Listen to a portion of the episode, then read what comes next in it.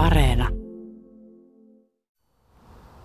Taas kerran ollaan Malmin hautausmaalla, Arto, ja rupesin tuossa pohtimaan, että kun näitä hautausmaita on nähty ehkä satakunta tämän kivenhakatut sarjan aikana ja ohjelmiakin on tehty kohta parisataa, niin onkohan Malmi se ykköspaikka vai onko Hietaniemessä enemmän niitä kohteita, joiden luona on vierailtu? Sehän olisi laskettavissa, mutta mielestäni tällaista tilastoa on ehkä turha lähteä luomaan, mutta Malmilta varmasti on löytynyt monta kohdetta, niin kuin tässä tapauksessa voidaan sanoa, ja sitten Hietaniemestä, mutta myös Turun ja Tampereen hautausmailta ja, ja kaikkia lähes sadasta Suomessa, joten Suomessa on urheiluun vaikuttaneita ihmisiä ollut lähestulkoon kaikkialla, kun sopivasti juuri paikallinen traktori ohittaa meidät. Se kuuluu kesään ja se kuuluu hautausmaille. Tuo oli modernia mallia aika lailla hiljainen ääneltään. Ei kovin kaukana tästä paikasta on Steen Suvion hauta ja nyt ollaan muistelemassa Pekka Kokkosta, raskaan keskisarjan aikamoista iskiää, Pakilan hymyilevää puutarhuria ja Knokkosta. Niin, ruotsalaiset keksivät sen lempinimen Knokkonen. Knockoutistahan se tietysti tuli.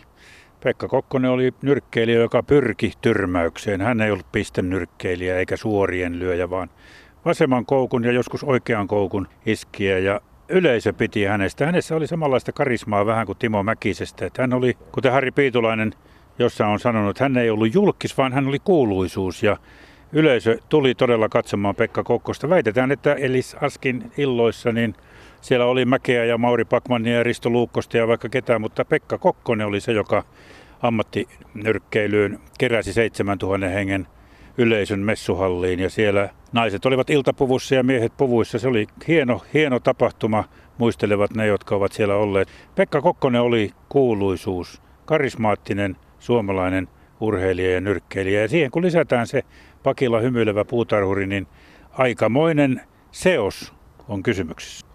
On ja kyllä tietysti, niin kuin sanoit, hän ei ollut vain julkis, vaan kuuluisuus ja häntä verrattiin siinä suhteessa vaikkapa Olavi Virtaan ja Tapio Rautavaaraan ja kyllähän ne nyrkkeilykisat siellä messuhallissa, joka nykyisin kisahallina tunnetaan, eikä suinkaan sillä B-puolella, missä palloillaan nykyisin, vaan sillä isommalla A-puolella. Ja ne olivat todellinen seurapiiritapahtuma. Ei siihen aikaan 5-60-luvulla niin ollut oikeastaan semmoisia valtavia suurtapahtumia kovin paljon, jonne ihmiset tulivat näyttäytymään ja jossa ennen kaikkea lehdet sitten kuvasivat.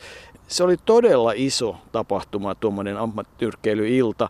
Mutta se puutarhuri, hänen puutarhauransa, se oli pitkään ja kyllähän tietysti se työ siellä puutarhassa oli yksi sellainen asia, jonka vuoksi hänen nyrkkinsä oli iso ja siitä lähtevä lyönti kova. Sen verran vielä voi lisätä tuohon alustukseen, joka, joka tuota koskee sitä ammattilaisiltaan. Risto Meronen on sanonut hyvin, hän on nuorena poikana käynyt siellä katsomassa, sanoi, että tunnelma oli niin sähköinen, että hiukset nousivat pystyyn. Niin, varmasti on ollutkin ja ennen kaikkea se oli sähköinen siinä vaiheessa, kun Pekka Kokkonen tuli kehään. Pekka Kokkonen nimittäin oli voimanyrkkeilijä, hän, hän pyrki tyrmäyksiin ja siitä tietysti yleisö piti. Pekka Kokkonen on syntynyt 18. tammikuuta 1934 Helsingissä ja 26. helmikuuta 2016 82-vuotiaana aivoverenvuoden jäljiltä hän sitten menehtyi. Hän aloitti nyrkkeilyn oikeastaan aika lailla siinä 50-luvun alussa. Ensin Pakila Visa oli hänen seuransa ja nyrkkeily sitten Helsingin työväen nyrkkeilijöissä ja se varsinainen läpimurto tapahtui vuonna 1954, kun Työväen urheiluliiton liittojuhlissa hän tyrmäsi toisessa erässä kivikovan neuvostoliittolaisen Leoni Senkinin ja, ja siitä rupesi sitten maine nousemaan niin, että raskaan keskisarjan Suomen mestaruuksia hän sai 54, 55 ja 57 ja oli TUL mestari kolme vuotta 54, 55 ja 56. PM hopeaakin 55 ja kuusi maaottelua, koska TUL ei ollut mukana vuosina 55 ja 56 ja niissä maaotteluissa kaksi voittoa ja nyt ollaan siinä hänen elämänsä isossa pettymyksessä eli vuodessa 56 ei tullut matkaa Melbournen olympiakisoihin, vaikka Pekka Kokkonen amatöörinä oli silloin sarjassaan ylivoimainen. Karsinassa hän tyrmäsi Matti Ahon sen vuoden Suomen mestarin, mutta sitten kun siinä yhteistoimintavaliokunnassa, vai miksi sitä kutsuttiin silloin, jossa olivat mukana SVOlle ja TUlle edustajat, niin äänestettiin, että lähetetäänkö siihen sarjaan edustaja, eli Pekka Kokkonen Melbourneen, niin TUL, kyllä TULn edustajat äänestivät tietysti Pekka Kokkosen puolesta, mutta enemmistö voitti ja siihen sarjaan ei sitten itse asiassa lähetetty ketään. Oli kysymys tietysti, voi helposti sanoa jälkeenpäin, että rahapulasta, koska kaiken kaikkiaan Melbourneen lähti vain kolme nyrkkeilijää, mutta täytyy muistaa se, että ei Melbourneissa ollut yhtään keihääheittäjääkään, mutta kyllä kolme kolmiloikkaajaa, joten ne valinnat siihen aikaan olivat aika erikoisia. Pekka Kokkonen itse sanoi vanhoilla päivillä, että se oli hänen uransa suurin pettymys. Kyllä hänelle se mieleen jäi, vaikka hän on joskus sitten ollut erikin mieltä, mutta eihän se ollut kiva. Melbourneen ja olympiakisoihin varmasti nuoren amatöörin mieli teki.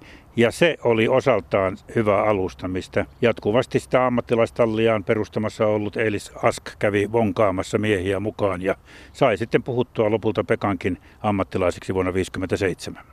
Kyllä, mutta se ei ihan helpolla käynyt, nimittäin Työväen urheiluliitto yritti kaikin keinoin maanitella häntä pysymään amatöörinä ja siihen liittyy sitten semmoinen vaihe, jossa mm, Pekka Kokkonen taisi olla jollain, jossain vaaleissa myös SKDLn listoilla ja se sitten myöhemmin vaikeutti muun muassa sitä, että hän ei tahtonut saada muun muassa viisumia Yhdysvaltoihin, mutta niin kuitenkin Eelis Askin maanittelu oli parempaa mm, ja kyllä Neljäs päivä lokakuuta 57 ensimmäinen ottelu ranskalaista George Brakoa vastaan ja tyrmäys ensimmäisessä erässä.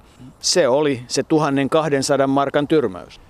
Niin, ei ne palkkiot siihen aikaan kovin kummosia varmaan olleet, ainakin jos siitä tarkastellaan nykyrahaa tietouden valossa, mutta jotain kuitenkin, mutta nyrkkeily senänsä oli se, josta Pekka Kokkonen piti. En malta olla palaamatta vielä siihen nyrkkeilyn alkuun.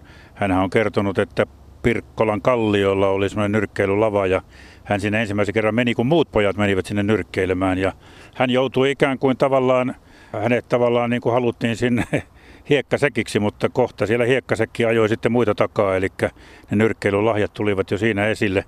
Mutta ammattilaisena hän teki pitemmän uran kuin amatöörinä joka on tietysti aika harvinaista. Kymmenen vuotta Pekka Kokkonen kiersi Eurooppaa ja osin maailmaakin ammattinyrkkeilijänä ja herätti huomiota just sillä kovalla tyylillään ja halullaan tyrmätä. Hän itsekin piti siitä, että häntä verrattiin Rocky Marcianoon, joka ei koskaan antanut periksi, antoi kaikkensa ja sehän oli yleisölle mannaa. Niin, hänen 57 ottelulistansa pitää sisällään 37 voittoa, josta 28 tyrmäyksellä, samalla kun Orava on kovin kiinnostunut Pekka Kokkosesta ja haluaa keskustella kanssamme. Neljä ottelua niistä 57 päättyi ratkaisemattomaan ja kyllähän sitten 16 kertaa hävisikin on siellä tietysti ollut tosi koviakin otteluita, muun muassa raskassarjalaisia vastaan. Ja, ja siinä tulee sitten myös se Pekan tyyli, että kun hän nyt ei ollut mikään erityinen pistennyrkkeilijä niin, että jos ei kaveri kanveesiin mennyt tyrmäyksellä, niin sitten Pekalla oli vaikeuksia. Vuonna 1959 hän ehti nousta Euroopan listalla viidenneksi, mutta sitten tuli semmoinen tappiovaihe, kunnes tullaan vuoteen 1961 ja siihen aikaan, jolloin hän ensin sparrasi eh, Ingemar Johansson ja Ingoa Sveitsissä ja, ja sen jälkeen sitten myös harjoitteli Miamiissa ja, ja minusta oikeastaan hauskaa oli se, kun häneltä kovasti tivattiin, että – olisiko hän suostunut ottamaan otteluita joko Ingemar Johanssonia tai Floyd Pattersonia vastaan ja kuinka hän sitten sparratessa löikö hän täysillä sitä kovaa vasenta koukkua, niin Pekka sanoi, että ei lyönyt, koska olisi tullut takaisin. 5000 dollaria siitä tuli kuitenkin rahaakin siitä seikkailusta. Hänhän otteli siellä esiotteluna Pattersonin ja, ja Johanssonin kolmannen ottelun alla, otteli jamaikalaista alan harmoniaa vastaan, joka oli kova tekijämies, mutta uskottiin kuitenkin Suomessa ainakin, että Pekalla olisi jopa mahdollisuuksia. No ei ollut, sillä jälkeenpäin Pekka itse kertoi, että ottelu meni hyvin siihen toiseen erään asti, mutta silloin Harmon hyppäsi hänen syliinsä. Todellisuudessa Harmonin isku oli niin kova, että Pekka meni sen verran sekaisin, ettei tiennyt enää mitä oli tapahtunut. Ja kuvitteli sitten jälkeenpäin, että Jamakalainen oli ketteränä miehenä hyppänyt hänen syliinsä ja kaatunut hänet siitä selälleen, mutta totuus oli tietysti toinen. eihän Pekkaa usein tyrmätty, mutta niin kuin sanoit, niin tappioitakin tuli. Pekka itse oli tyrmäykseen pyrkivä lyöjä, voimaiskija, armoton tyrmääjä, kuten häntä on kuvattu. On ja kyllähän siitä on yksi esimerkkikin. Ivan Brebek on nyrkkeilypiireissä tuttu nimi sitten Euroopan mestari ja, ja kuinka ollakaan, niin hän oli tutustunut kovin tarkkaan sitten niillä keinoilla, mitä siihen aikaan oli käytössä. Täytyy tietysti muistaa, että ei ollut videoita eikä ollut niitä välineitä, vaan lehtijuttujen pohjalta pyrittiin sitten saamaan tietoa ja ehkä joltakin sitten kuulemaan, mutta yhtä kaikki niin Brebek tiesi, että sitä vasenta koukkua pitää varoa ja taisi varoa sen verran liikaa, että Pekka Kokkonen pääsi yllättämään hänet oikealla koukulla ja itse asiassa melkein kaikki haastatellut nyrkkeilijät, vanhat nyrkkeilijät muistavat, että se on pahin tyrmäys, minkä he ovat nähneet, että Prebek oli pitkään kanveesissa, kun se Kokkosen oikea koukku osui ja, ja, ja se oli todella paha tilanne, mutta niin vaan Prebek siitä nousi. Kyllähän se harjoittelu, joka muuten aikanaan ammattilaisena alkoi Ruoholahdesta ja sitten Askin Talli harjoitteli Olympiastadionilla, niin sitähän se oli, että aamulla lenkille, ei super pitkälle lenkille, mutta varsin semmoiselle rivakalle lenkille ja sitten töihin ja töiden jälkeen kaksi, kaksi ja puoli tuntia salilla sitten sitä nyrkkeilyharjoittelua ja jossain Pekka Kokkonen vanhemmilla päivillään totesi, että kyllähän naruhyppyäkin hyppeli, että kahdesti päivässä kuuden erän verran, että kyllä siinä ruumiillisen työn ohessa kunnossa pysyi se Prepek, josta puhuttiin muuten, hänestä tuli myöhemmin jopa Euroopan mestari, jota Pekka Kokkosesta ei tullut.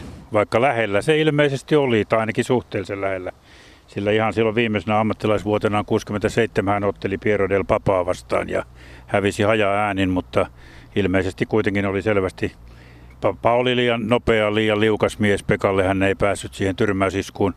Papa oli ilmeisesti saanut yhden osuman Kokkoselta siinä ottelun ensimmäisessä erässä ja ollut siinä lähellä tyrmäystä, että siinä oli Pekka Kokkosen mahdollisuudet Euroopan mestariksi, mutta selkeästi tahti muuttui ja Papa pystyi sen 15 erää välttelemään loppuja iskuja. Kerran oli hyvä, kun kysyttiin Kokkoselta jollain videolla, että miltä, miten, mitä se vaatii, kun ottelee 15 erää, niin hän ensin nauroi, että sitä voisi jokainen mennä kokeilemaan, mutta sitten totesi, että kun on vaan riittävästi kuntoa, niin kyllä siihenkin pystyy. Se on hauskaa, jos on pitänyt nyrkkeilyhanskoja kädessään ja kokeilu, että minkälaista se on, niin ei siinä pitkään tarvi niitä hanskoja pitää, kun ne hanskat rupeaa painamaan ihan julmetusti ja, ja, ja ne iskut on niin hitaita, että hidastettu filmikään ei pysy siinä enää mukana. Se vaan on kylmä tosiasia. Silloin ei puhuta 15 erästä, vaan puhutaan ehkä muutamasta minuutista. Kyllähän se ottelu Piero del Papaa vastaan silloin 67 Helsingin jäähallissa, joka oli aika lailla täpösen täynnä, niin muun muassa Ilmo Lounasheimo kirjoitti, että kehätuomari, se belgialainen, taisi olla ainoa, joka näki siinä ottelussa tappion. Että kyllähän nyrkkeilyyn kuuluu aika lailla se, että kotikehä on se paikka, jossa pärjätään ja jonkinlaista katkeruutta se on herättänyt, koska nyrkkeilypiirissä todetaan, että oishan siitä nyt voinut edes ratkaisemattoman antaa, koska silläkin papa olisi pitänyt mestaruutensa. Mutta joku myös sanoi sitä, että kyllä Pekka Kokkonen oli väärästä maasta, että jos hän olisi ollut Yhdysvalloista tai vaikka Ruotsista, niin aivan varmasti hänellä olisi ollut titteliotteluita paljon enemmän kuin mitä, mitä tässä tilanteessa. Ja Risto Meronen, jota kovasti arvostan, niin, ja jonka ottelussa muun muassa Pekka Kokkonen on ollut jossain vaiheessa myös kehätuomarina, totesi, että, että Pekka Kokkonen oli Suomen kaikkien aikojen kovin nyrkkeilijä nimenomaan kehäolemukseltaan. Mutta sen 67 jälkeen siihen oikeastaan sitten hänen uransa alkoi loppua. Piti vielä otella muun muassa Euroopan mestaruusottelu italialaista Skattoliinia vastaan, mutta sitten alkoivat nuo puutarhatyöt ja muut viedä niin paljon aikaa, että ei Pekka Kokkonen enää, eivät ne palkkiot olleet riittäviä elämiseen. Ja vaikka hän harjoittelusta kovasti piti, niin oli aika siirtyä tekemään sitä ainakin yhtä rankkaa työtä siellä puutarhassa. Ja nyt tässä ohjelmarsissa on vuorossa vanhemmallinen traktori, joten sekin saatiin nähdä jälleen kerran. Niin, siellä hänen isoisänsä oli jo tuon puutarhan perustanut aikanaan tuonne Pakilaan ja sehän oli iso, iso bisnis ja koko perheen bisnis ja Pekka oli siellä töissä alun perin, mutta perusti sitten oman puutarhan äh, Longweekiin tuonne Porkkalan vanhalle vuokra-alueelle ja, ja siellä se oli parikymmentä vuotta, ellei lähemmäs 30 vuotta ennen kuin tuossa 90-luvun alussa lamaan ja muiden seurauksena sitten joutui konkurssiin, mutta sekin oli kova aikaa. Neljältä aamuyöstä hän lähti aina viemään kukkia tukkuun ja taimia ja, ja sitten reenattiin välillä ja, ja välillä taas tehtiin työtä ja iltaan asti. Itse uransa jälkeen hän myös sillä tilalla, jolla oli peräti 24 hehtaaria, niin oli tehnyt myös paljon metsätöitä ja hänen silloinen elämänkumppaninsa Leena Falk oli sitä mieltä, että se oli yksi tapa, millä Pekka Kokkonen sitten purki sitä energiaa, joka harjoittelusta jäi pois sekin, kun hän oli lopettanut. Hän halusi aina rasittaa itseään. Ja kehässä hän oli todella, niin kuin tuossa sanottiin, kuin Rocky Marciano. Otti myös iskuja vastaan, mutta antoi niitä. Ja minusta on aika hyvä se, mitä Muhammad Ali aikanaan sanoi Joe Frazierista, että että hän ei kyllä anna koskaan periksi ennemmin, vaikka henki lähtee, niin Pekka Kokkosesta voidaan sanoa vähän samalla tavalla. Ja sama koski kyllä hän mielestäni hänen työntekoaan. Hän teki sitä työtä alusta loppuun täysillä.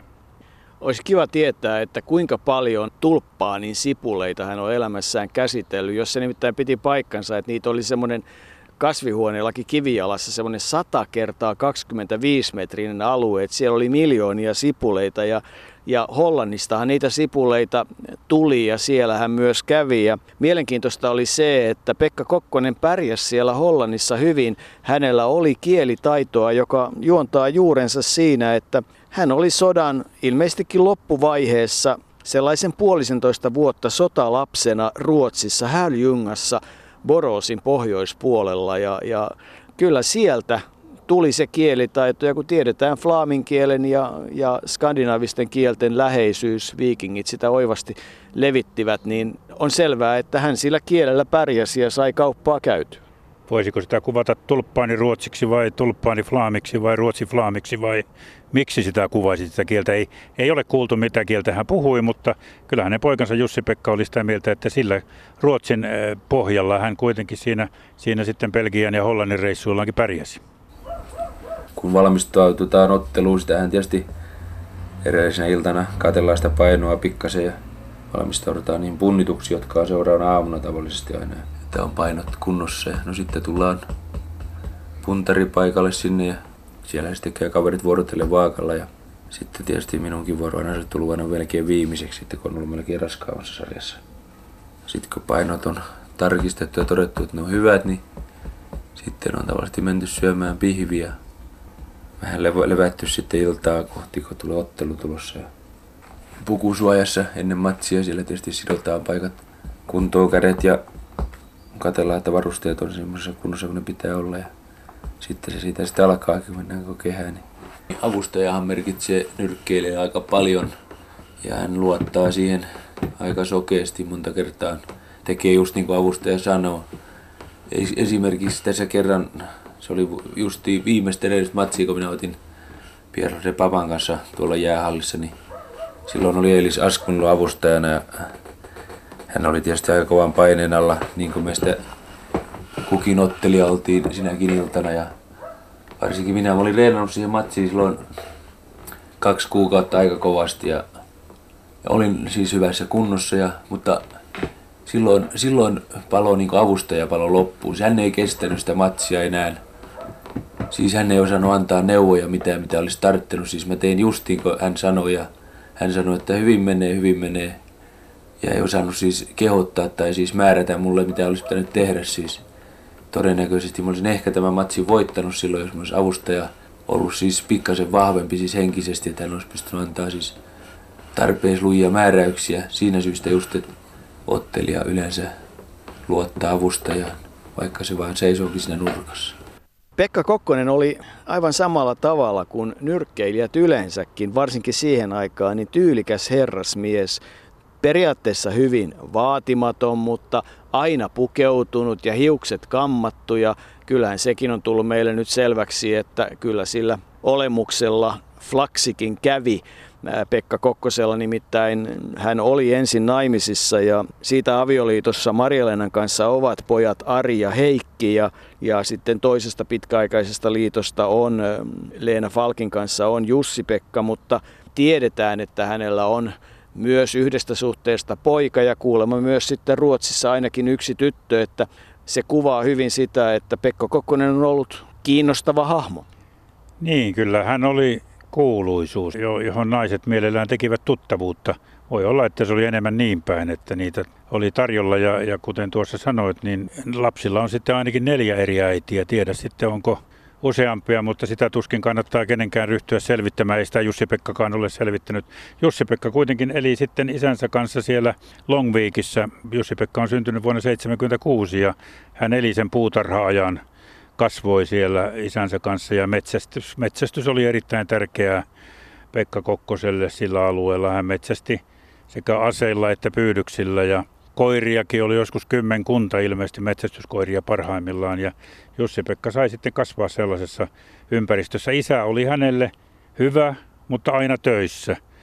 Lomaajat sitten vietettiin yhdessä ja käytiin Espanjassakin Kanarian saarilla, jossa Leenan kanssa Pekka Kokkonen piti, piti kerran vuodessa vähintään päästä käymään lomalle aina sitten vanhuuteen saakka. Leena tosin kuoli paljon aikaisemmin kuin, kuin Pekka ja hän joutui sitten yksin matkustelemaan tai kenen kanssa nyt sitten matkustelikin, mutta joka vuosi se Espanjan matka oli tärkeä. Ja yleensä matkustelu ja kyllä varmasti siis sen urheilun yksi asia hänellekin, niin kuin aikalaisilleen, oli se, että se tarjosi hänelle mahdollisuuden nähdä maailmaa.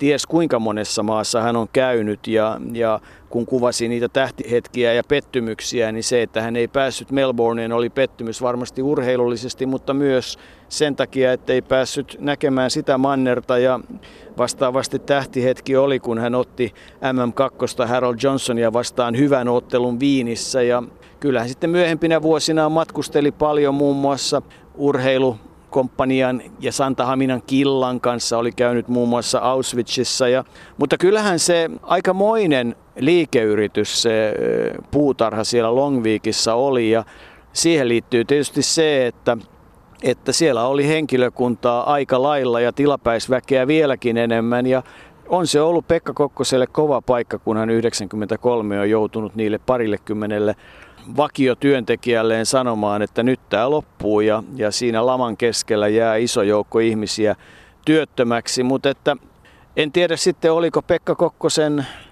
sosiaalista hyväntekoa vai työvoiman tarmetta, että hän haki Helsingistä sinne työvoimaa. Niin, Jussi-Pekka Kokkonen jututti tässä, ennen kuin hänen kanssaan tapasimme, niin muun muassa pääpuutarhuri Unto Naukkarista ja, ja hortonomi Jouni Räsästä ja he kertoivat sitten vähän tuosta puutarhan äh, rekrytoinnista. Eli Pekka Kokkonen haki tuommoisia laitapuolen kulkijoita joka vuosi silloin, kun tarvittiin tilapäistöitä, multaa piti laittaa niihin sipulilaatikoihin ja vaikka mitä. Ja, ja tuota, tämmöisiä kavereita oli ja kaikki olivat hyviä työntekijöitä aina sen pari viikkoa. Mutta sitten kun tili tuli, niin sitten kaverit hävisivät ja, ja Pekka Kokkosen rekrytointiin kuului se, että se uudelleen rekrytointi tapahtui niin, että kaverit haettiin sitten Karhupuistosta, jossa he olivat mielellään sitten tiliä viettämässä ja tiliä lopettamassa ja uudelleen töihin. Siitä on aika hauska kertomus sellaisesta vähän isommasta kulkijasta kuin Eelis Rautiainen, joka oli 100 kiloinen ja 190 senttinen. Ja sieltä tuota, sitten Karhupuistosta hänetkin haettiin. Hän oli lautapoika ja sekatyömies, mutta erehtyi siis tuonne vihdereissulle ja sitten kun hänet saatiin takaisin sinne puutarhaan kovassa krapulassa, niin hänelle annettiin lääkettä, jos hän pystyi roikkumaan kasvihuoneen rautatangossa vatsalihasten lyöntitestissä. En tiedä millainen se on ollut, mutta ilmeisesti se vaatii kuitenkin vatsalihaksia. Ja mikäli ei lyöntisarjan jälkeen tippunut tangosta, sai pullon kossua, jolla pystyi lievittämään kohmeloaan.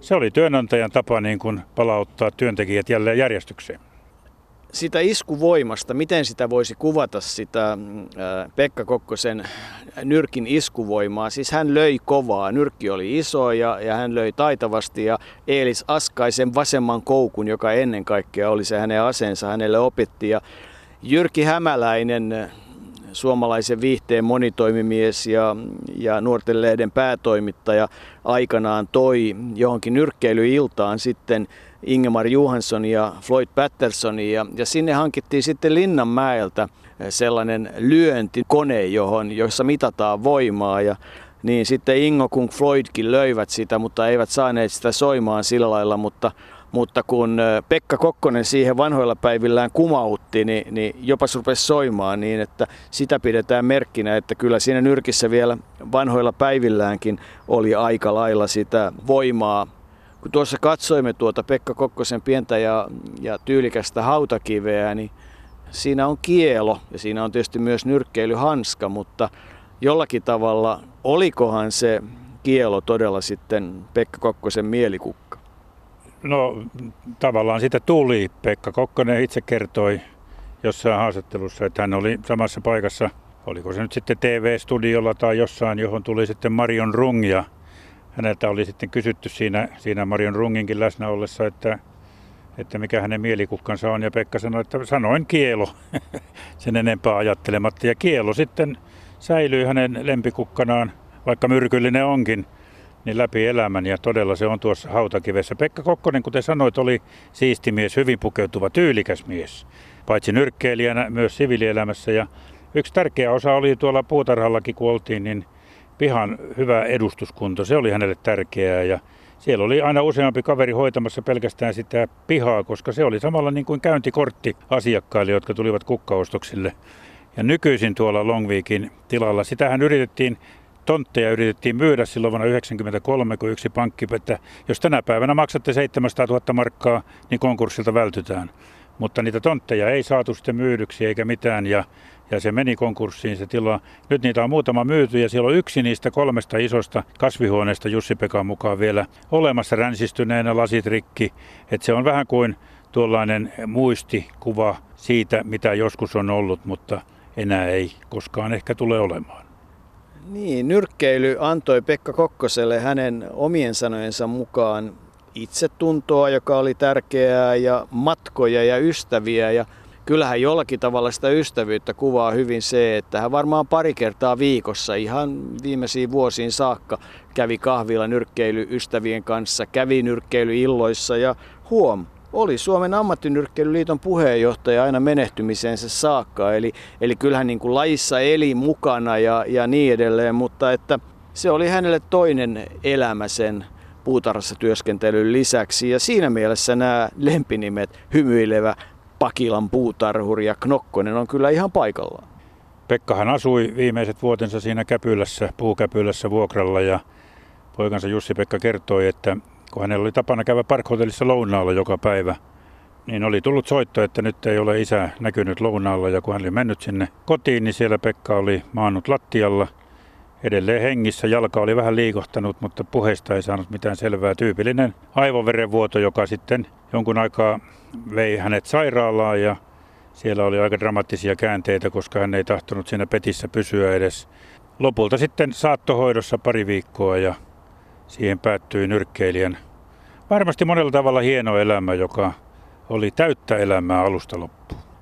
Kuinkahan paljon huumoria siihen elämään sitten loppujen lopuksi liittyi, nimittäin jotenkin tulee mieleen sellainen lehtileike, jossa Pekka Kokkonen käytyään kivikovan ranskalaisen falafilin jälkeen joutuu tentattavaksi sairaalassa. Niin, siinä oli kipusisko kysynyt, että vammoja katsellessaan kysyi, että missä, missä tämä on aiheutunut, niin silloin kun hän rupesi sitä, sairaanhoitaja rupesi täyttämään lomaketta, niin Pekka vastasi sitä tappelussa. Ai ulkonako? Ei, kun sisällä messuhallissa. Kyllä minun pitää sitten kirjoittaa lomakkeeseen aiheeksi pahoinpitely. Ja Pekka Kokkonen kai siihen totesi, että no kyllä se varmaan sekin käy ja aika pahan näköinen hän joskus oli, mutta, mutta harvoin hänet kuitenkaan maahan lyötiin, eikä esimerkiksi amatöörinä tyrmätty koskaan. Ja nyt hänen viimeinen leposiansa on täällä Malmin hautausmaalla yhdessä äidin ja isän kanssa sekä, sekä veli Heikin kanssa. Siinä he ovat ja tuo pieni kivi, jonka, jota tuossa katsomme, niin kielo ja nyrkkeilyhanska niin kuin jo sanoin. Kyllä ne taitavat aika hyvin kuvata Pekka Kokkosta. Pieni kivi suurelle miehelle.